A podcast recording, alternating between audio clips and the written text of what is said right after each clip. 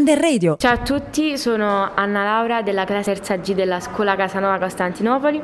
Oggi alla mia classe parleremo della tematica delle discriminazioni. Passo la parola ad Edoardo per un'introduzione al nostro tema. Salve a tutti! Insieme alla mia classe tratteremo in questo progetto radio una tematica tanto attuale quanto importante, quella delle discriminazioni razziali, omofobiche e di genere. Il motivo per cui abbiamo deciso di portare questo argomento è che noi adolescenti, ma non solo, subiamo ancora oggi nel 2021 atteggiamenti discriminatori e proprio l'informazione e la diffusione di notizie possono aiutare ad abbattere i pregiudizi che si celano dietro questi comportamenti. Per questo progetto avevo pensato uno slogan significativo. Apri la mente e guarda più a fondo.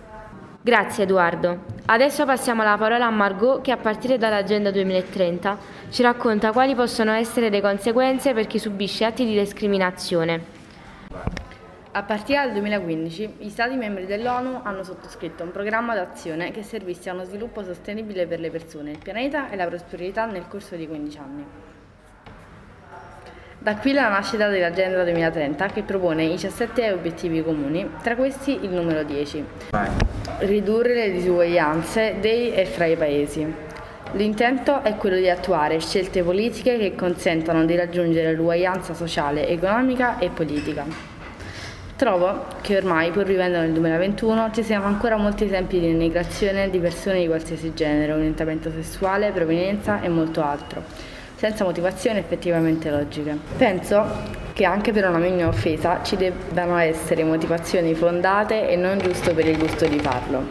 Una volta denigrata una persona, non si considerano quali sono realmente le gravi conseguenze che, che possono avere su di essa.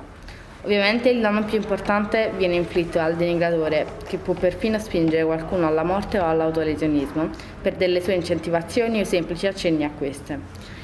Credo ci sia il bisogno di aprire il cervello, o per meglio dire, aprire la mente a queste persone, far sì che si rendano conto che non c'è nulla di sbagliato in un orientamento sessuale differente dal proprio, in delle cicatrici, nel colore della pelle, nella religione, nel genere, nell'abbigliamento, nella quantità di soldi, nelle abitudini di una persona e che non c'è alcun bisogno di far del male ad esse per sentirsi più potenti o più importanti, perché siamo tutti sullo stesso piano ed è da accettare, se no non si potrà andare avanti.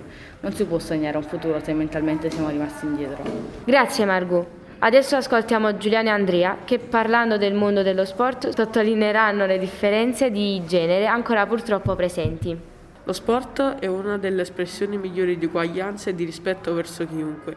Trasmette molti valori importanti nella vita, proprio per questo motivo è molto consigliato ai bambini e agli adolescenti, essendo molto istruttivo. L'uguaglianza tra i generi è uno di questi valori, anche se purtroppo quando diventa agonistico, quindi più difficile e competitivo, lo sport a livello maschile è più sponsorizzato, pubblicizzato e spesso più seguito di quello femminile.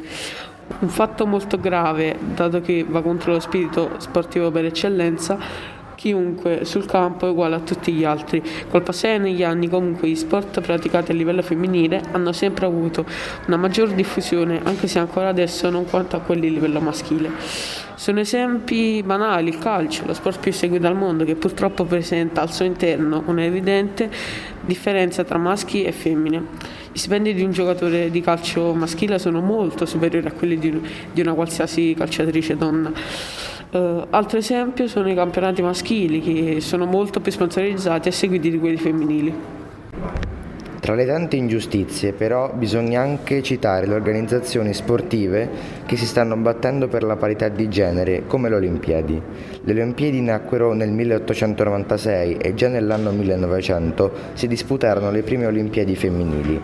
Si può dire che è l'esempio meglio riuscito per adesso di giustizia a livello di genere, anche considerando che era un periodo in cui la donna era trattata come se fosse inferiore all'uomo sotto molti punti di vista. Ancora adesso, ma molto più intensamente, il Comitato Olimpico si sta battendo per ridurre questa ingiustizia che non permette alle atlete di esprimere tutto il loro potenziale, che non è assolutamente meno di quello degli uomini. Tra le più famose e forti atlete si possono citare Serena Williams, Nadia Comaneci, Beatrice Vio, Maria Sharapova e potremmo continuare per pagine e pagine citando grandi campionesse che hanno riportato enormi vittorie a discapito di pregiudizi che non le avrebbero permesso di diventare delle grandi sportive.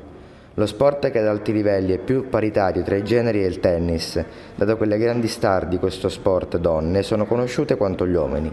Bisognerebbe prendere esempio dal tennis che ha messo in evidenza la parità di genere per mantenere la bellezza dello sport in qualsiasi sua espressione e forma. Concludendo, vogliamo semplicemente dire a tutti coloro i quali subiscono ancora oggi denigrazioni per motivi futili che tutti noi vi siamo tanto vicini e in ogni caso il mondo si sta evolvendo e le situazioni spiacevoli speriamo non capitino più. Grazie a tutti per averci ascoltato.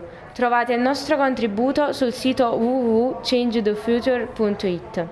Adesso ci lasciamo col brano di Maneskin, Stato di Natura. Apri la mente, spalanca gli occhi, pensa di più, guarda più a fondo non è nella mia natura.